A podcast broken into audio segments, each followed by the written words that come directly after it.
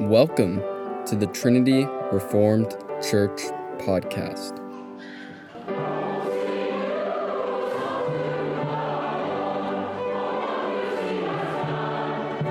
Sermon by Jason Cherry on November seventh, Lord's Day service.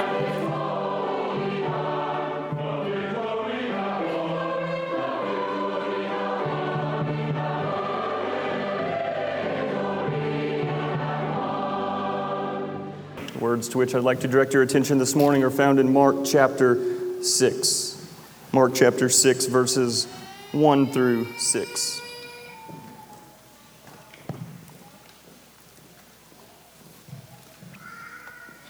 He went away from there and came to his hometown, and his disciples followed him.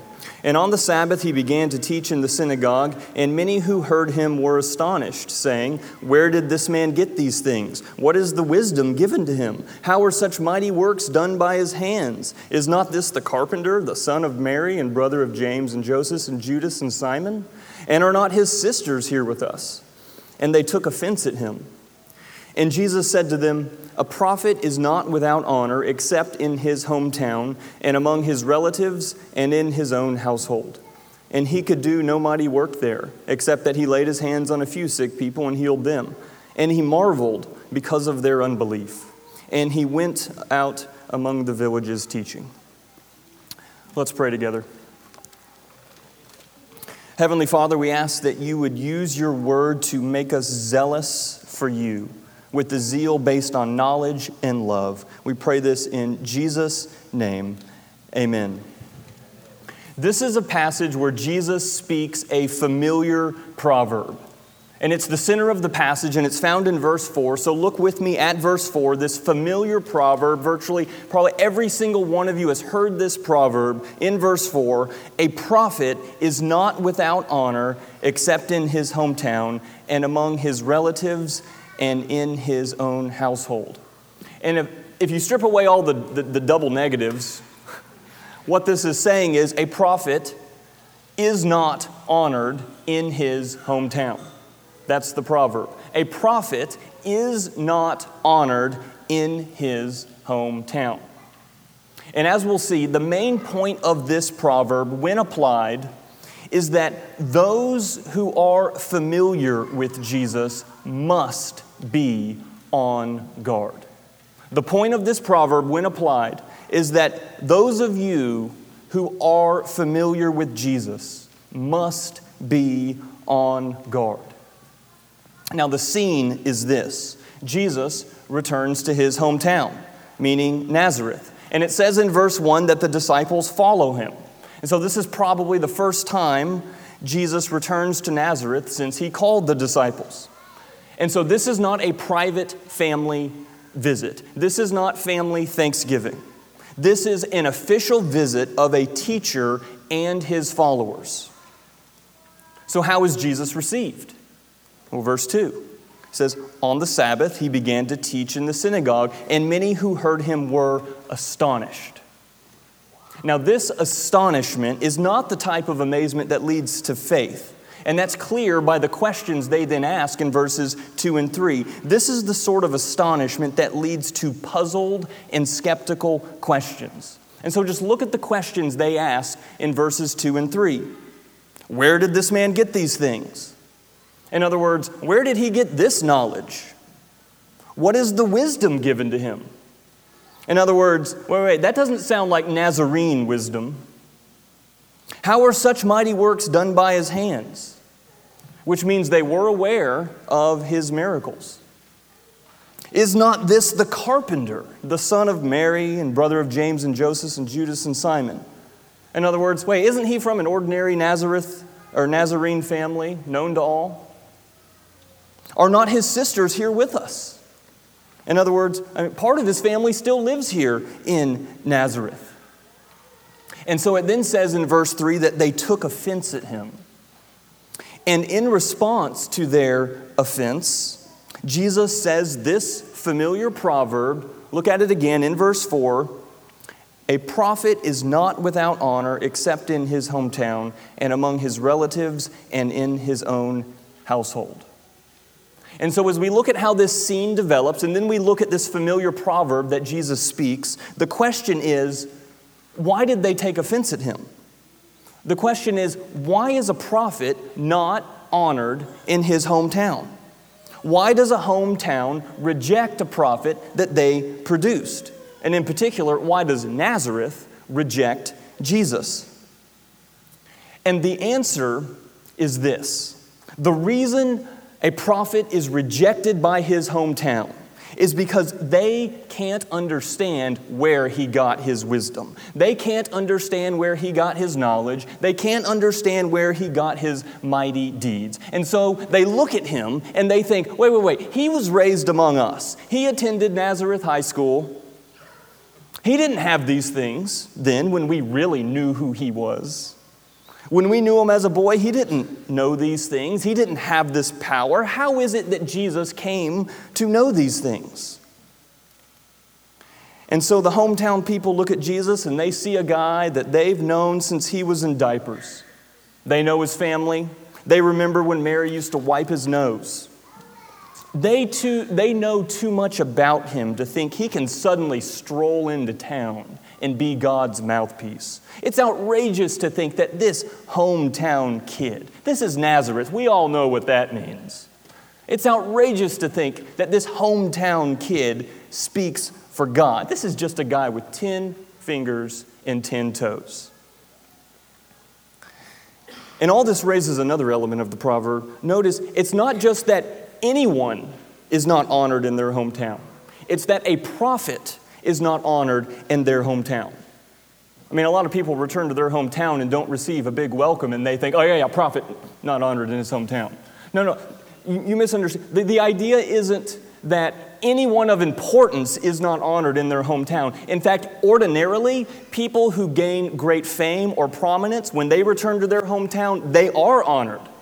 When the hometown kid is the quarterback of the Super Bowl winning team, what do they do? They put up a billboard and say, town of so-and-so, and then they throw them a parade. See, ordinarily, when someone of importance does something great and then returns to their hometown, they are honored. You see, the proverb says, a prophet is not honored in their hometown.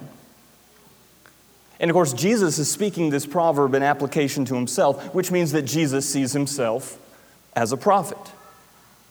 Prophets speak the word of God. Prophets stage encounters between God's word and the people. And so, Jesus comes to Nazareth not for a reunion. There is no expectation that he will be greeted by a welcoming committee. He is coming to stage an encounter between the Word of God and the people of Nazareth. And this is a meaningful thing. This is not an ordinary day. This is a day unlike the mundane activities of normal life. And so when the people of Nazareth look at Jesus, this familiar, ordinary fellow, at least as they see it, who they've known for three decades, and all of a sudden he comes as a prophet, bearing the word of God, it's too much for them. And they reject him as a prophet. And they think, no, no, no, prophets bring transcendent and divine truth. This guy's a carpenter. It's outrageous to think that he speaks on behalf of God. And for these reasons, they reject Jesus. They, being so familiar with Jesus, they look at Jesus with unbelief. And so then Jesus marveled at their unbelief. That's what it says in verse six. It says, he marveled because of their unbelief. And what does Jesus do after he marvels at their unbelief? Well, it then says in verse six, he went out among the villages teaching. In other words, he leaves. And one verse earlier, verse five, it said, he could do no mighty work there, except that he laid his hands on a few sick people and healed them. And so the implication is that because of their lack of faith, Jesus could do no mighty work there. But you have to understand that the relationship between those things. It's not that Jesus' power is limited by a lack of faith. I mean, verse five tells us he did heal a few sick people. So presumably they trusted Jesus. So what does verse five mean when it says he could do no mighty work there? Well, it's this idea, and you see it over and over again in Mark's gospel especially. It's this idea that Jesus will not force his miracles upon a hostile and skeptical audience. And what we see all throughout Scripture is that God gives grace in response to faith. It's not that Jesus is limited by a lack of faith. It's that in the economy of God's grace, he has chosen to give his grace in response to faith. In fact, Paul explains this in detail in Romans chapter four, starting in verse sixteen. God has ordained that grace comes in response to faith. So it's not that Jesus is limited by a lack of faith. And so as we see the scene and we see the context of this proverb, let us return again to the main point of this story, the main point of this proverb. And the main point is, when it's applied, that those who are familiar with Jesus must be on guard. Many of you here are familiar with Jesus. And so I'm telling you, the point of this proverb is that you, you who are most familiar with Jesus, you who have known Jesus for three decades, like the people of Nazareth knew Jesus for three decades, you must be on guard. And so let's consider three ways in particular we need to be on guard. Three admonitions to be on guard. First, you who are most familiar with Jesus, be on guard of the problem of familiarity and unbelief. Be on guard of the problem of familiarity and unbelief. As we see in Nazareth, those who are the most familiar with Jesus end up rejecting him. That is, those who are raised in the church, those who know all the stories of Jesus and can recite them over and over again, and each time it gets a little more mundane, kind of like we're singing Happy Birthday and it has no life to it. You've heard all the sermons about Jesus. Oh yeah, it's the sermon about that passage. I've heard that one six or seven times. You must be on guard when you are familiar with Jesus. We can never be too much on guard against our unbelief. It's the oldest sin in the world. It began in the Garden of Eden when Eve listened to the devil's promises instead of God's word. It's the most ruinous of all sins. Just look at the consequences of unbelief. You can start by looking inside your own home and inside your own relationships. Just look at the consequences of unbelief. And then look inside Scripture. Unbelief brought death into the world. Unbelief kept Israel out of Canaan for forty years. It's the most foolish and inconsistent of all sins. It makes people refuse the plainest evidence. It makes people shut their ears against the clearest testimony. Athanasius, the great church father, wrote, "Mankind proved they wanted to worship a man, so God condescended and gave them a man worthy of worship." And what Athanasius is saying there in his, his delightful little book on the incarnation, Athanasius is pointing to kind of the broader context of Jesus' incarnation. Jesus Christ, the second person of the, person of the Trinity, is endlessly honored in heaven.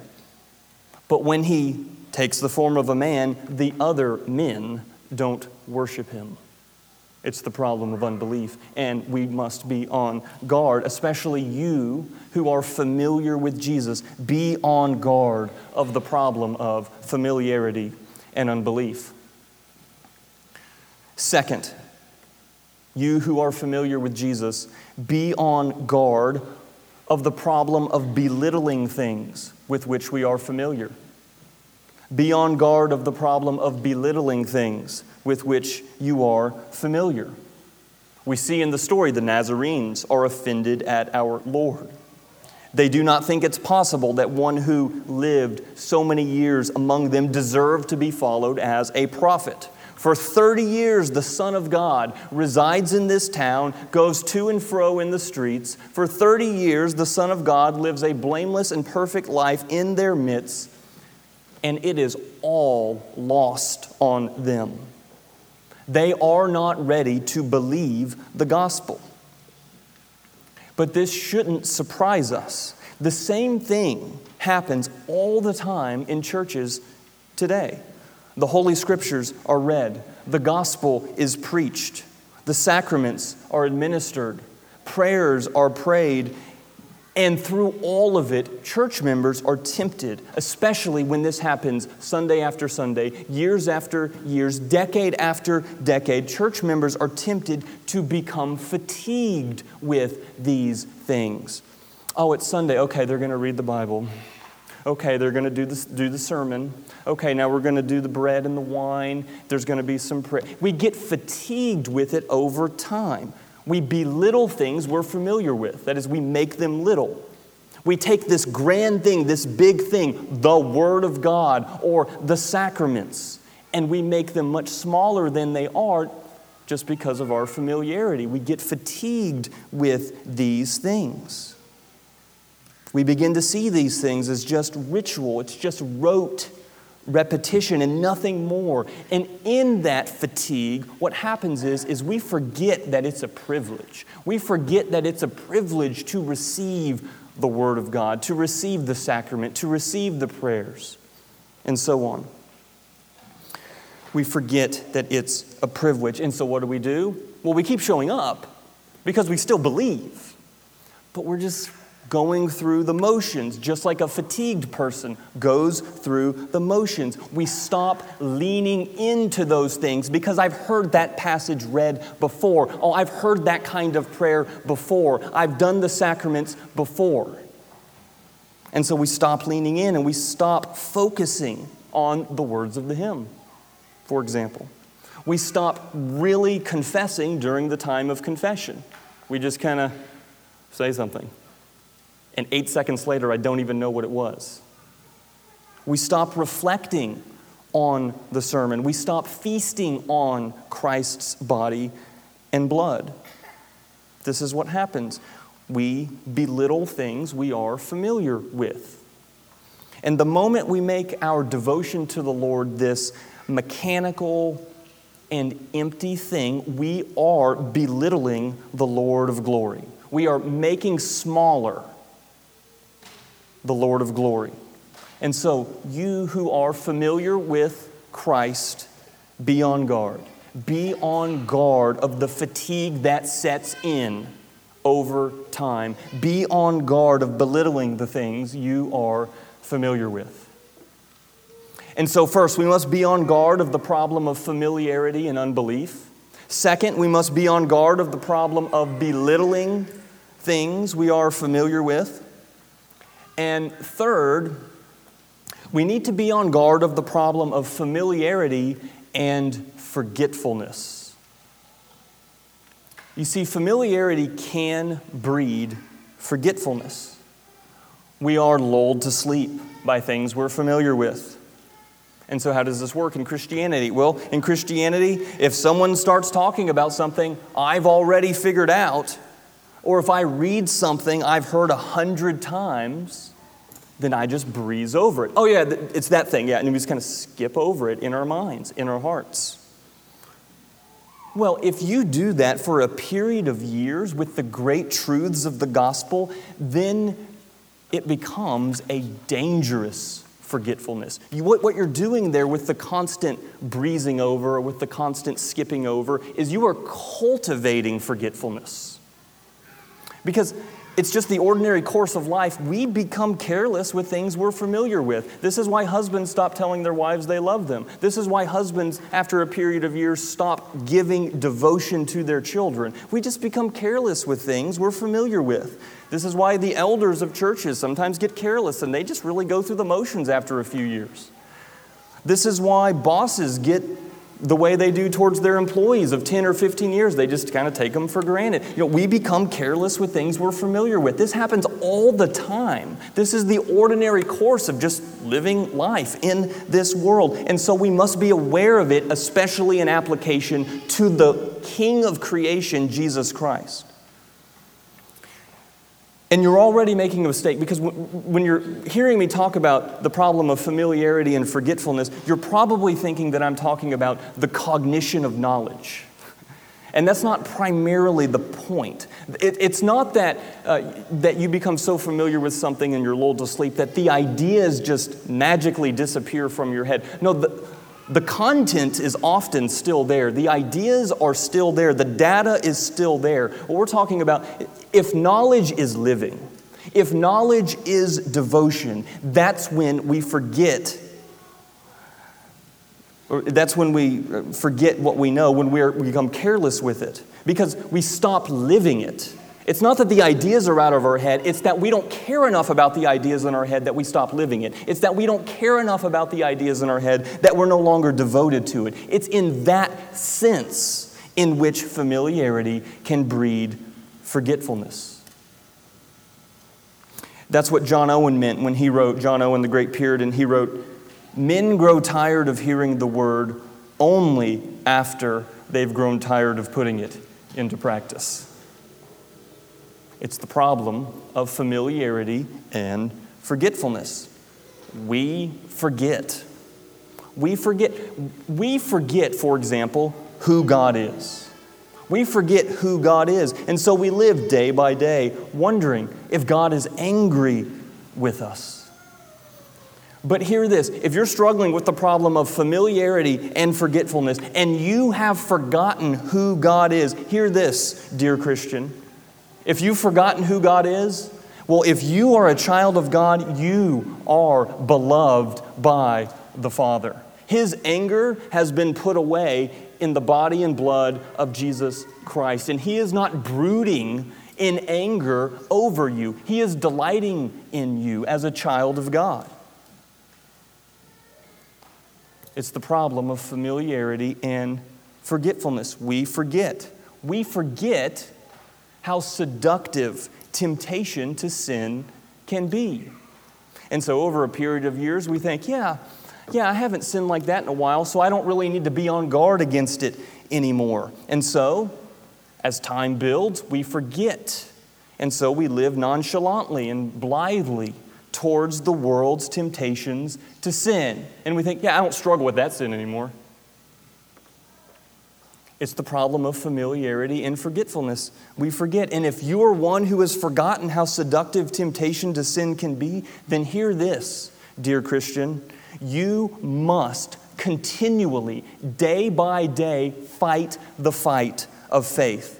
Paul says in Galatians five seventeen that the desires of the flesh are set against the desires of the Spirit. Well, that doesn't change after ten years of being a Christian. We still, day by day, must fight the fight of faith. Guess what wins in the battle between the flesh and the Spirit? Guess what wins when you stop fighting? It's the problem of familiarity and forgetfulness. We forget. We forget, for example, our need for the body of Christ. I can't tell you how many times I've seen it that people who start to get older stop thinking involvement in the fellowship of the church really matters. And they have their reasons and they have their excuses. But over time, we forget our need for the body of Christ. And so we just start living as if Christianity is this solo flight across the Atlantic. But hear this, if you're struggling with the problem of familiarity and forgetfulness and you have started to forget your need for the people of God, forget your need of the body of Christ, hear this, dear Christian. Christianity is a group project.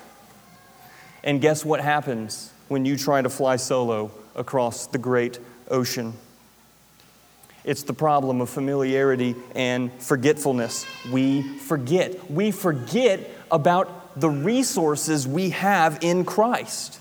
And so we just put it on auto, autopilot and we go stretches of time without even consulting God's word. We go stretches of time without consulting the Lord in prayer. It's the problem of familiarity and forgetfulness. And so hear this, if you have forgotten about the great resources we have in Christ, then hear this, dear Christian. God has given you encouragement, protection, and freedom in the Word of God and in prayer. And guess what happens when we seek our encouragement, protection, and freedom from the prophets of the secular age? It's the problem of familiarity and forgetfulness. We have to be on guard, or this is going to set in and this is going to become you. I don't know if you noticed, but in both of Peter's letters, both First Peter and Second Peter, he tells the church to remember. And then he just writes a bunch of stuff they already know. That's really instructive, because Peter seemed to understand the problem of familiarity and forgetfulness. We must be on guard against the type of forgetfulness that comes with familiarity. And so then you might think, okay, well then how do we do that? How do we be on guard? I want to be on guard. What do I do? How do we guard against the problem of familiarity and unbelief? How do we guard against the problem of belittling things we're familiar with? How do we guard against the problem of familiarity and forgetfulness? And, and, and the truth is, each of those three things probably has a more specific answer that's kind of, you know, nuanced for each of those three things. And if you're looking for some good conversation with your family this week, maybe you guys can talk together about how specifically can we, in our house, in our family, in the context of our lives, guard against these things in each of these three categories. But there is one thing that should guide us as we guard against these things. To be on guard against these problems that familiarity breeds, we must, we must... you who are familiar with the things of Christ, you must continue to study and apply the things of Christ. You must continue to study and apply the things of Christ. Now, make no mistake, there are many people in the Gospels who did not grow up in Nazareth with Jesus, and then they also come into Jesus' presence with skepticism. And so really, a lot of this applies to everybody. There's a certain type of unbelief that familiarity can breed, and of course there's all sorts of unbelief that unfamiliarity brings with it. And so when any person comes into the presence of Jesus, he will find, whether he wishes it or not, whether he grew up in Nazareth or not, he will find that all of those things which make Jesus different from other men, they can be explained away. I can explain that away. It's kind of like what Larson was talking about in the exhortation. I can use some logic and explain this. That's what we do. That's what people do. This is what unbelief does. It explains away Jesus. The people in Nazareth explain away Jesus. You saw the list of questions in verses two and three. They explain away Jesus. Why? Because they grew up with him and they're familiar with him.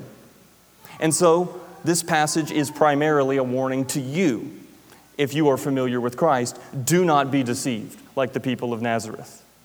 They found reason to reject him because of their familiarity. If you are familiar with the things of Christ, do not follow their example. We read in Revelation chapter twenty, verse eleven, of Christ sitting on his throne, and then it says, "From his presence, earth and sky fled away." Well, that's kind of what we do. We come into his presence, and then we flee him. We come into his presence and we explain him away. But instead of explaining Jesus away, instead of fleeing from him, I urge you, especially you who are most familiar with Christ, I urge you to continue to study and apply the things of Christ. And someone here is thinking, yeah, yeah, yeah, you, you say all that, but I thought, I thought familiarity breeds contempt. I thought familiarity breeds contempt, and so doesn't that then mean that the solution is to think of Christ less? And the answer to that question is no. That's not the solution to this particular problem of familiarity. The solution to familiarity breeds contempt, in application to Jesus Christ, is not to become unfamiliar. The solution is to continue to study and apply the things of Christ. And here's why. It's important you understand why. It's because, yes, over time, familiarity can breed some of these problems that we've talked about, just like it happened to the people of Nazareth. That can happen. We all know that. But we must continue to study and apply the things of Christ, because it can happen to any of us in any moment, in the twinkling of an eye, in a time too small to be measured, in any place. All of those excuses that we've come up with for explaining Christ away can just drop away, and we will see the Lord of glory. And when you behold the Lord of glory, you can't help but believe. You can't help but willingly put your faith and trust in Him and love Him. All that seems to divide us from Christ can flee away. It can vanish, leaving us exposed before Him as if nothing but you and Him existed. And so we must continue to study the things of Christ, because that's what will happen eventually.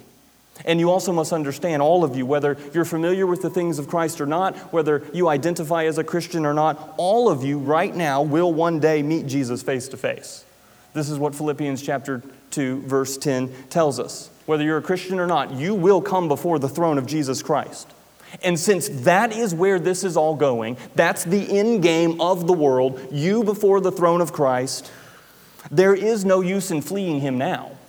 There is no use in explaining Him away now. There is no use in becoming unfamiliar with Him. There is no use in just settling into and allowing your contempt that came from your familiarity to become your settled state. Contact with Jesus cannot be avoided for long. And since being in Jesus' presence is either bliss or horror, as C S Lewis says, the business of life is to learn to love it. The business of life is to learn to love it. And so if familiarity is breeding contempt in your heart right now, realize that your job right now is to study the things of Christ, study and apply the things of Christ, because the business of life is to learn to love, to be in the presence of Christ. And so you must set yourself on Christ, study the things of Christ, even when you don't want to, even when there's contempt in your heart. Study and apply the things of Christ until that contempt turns to reverence, until that scorn turns to admiration, and until that disdain turns to worship. Let's close by praying together. Heavenly Father, we know that the Nazarenes' rejection of Jesus foreshadows Jesus' ultimate rejection in Jerusalem. It wasn't just the people of Nazareth who rejected Jesus. It was Israel who crucified Him. And so we confess that we too struggle with the sin of unbelief. And so we ask that through the power of Christ's death and resurrection, where He absorbed the penalty for sin that was due to us, that You would give us the gift that conquers all, namely faith in the conquering King Jesus. We pray this in Jesus' name. Amen.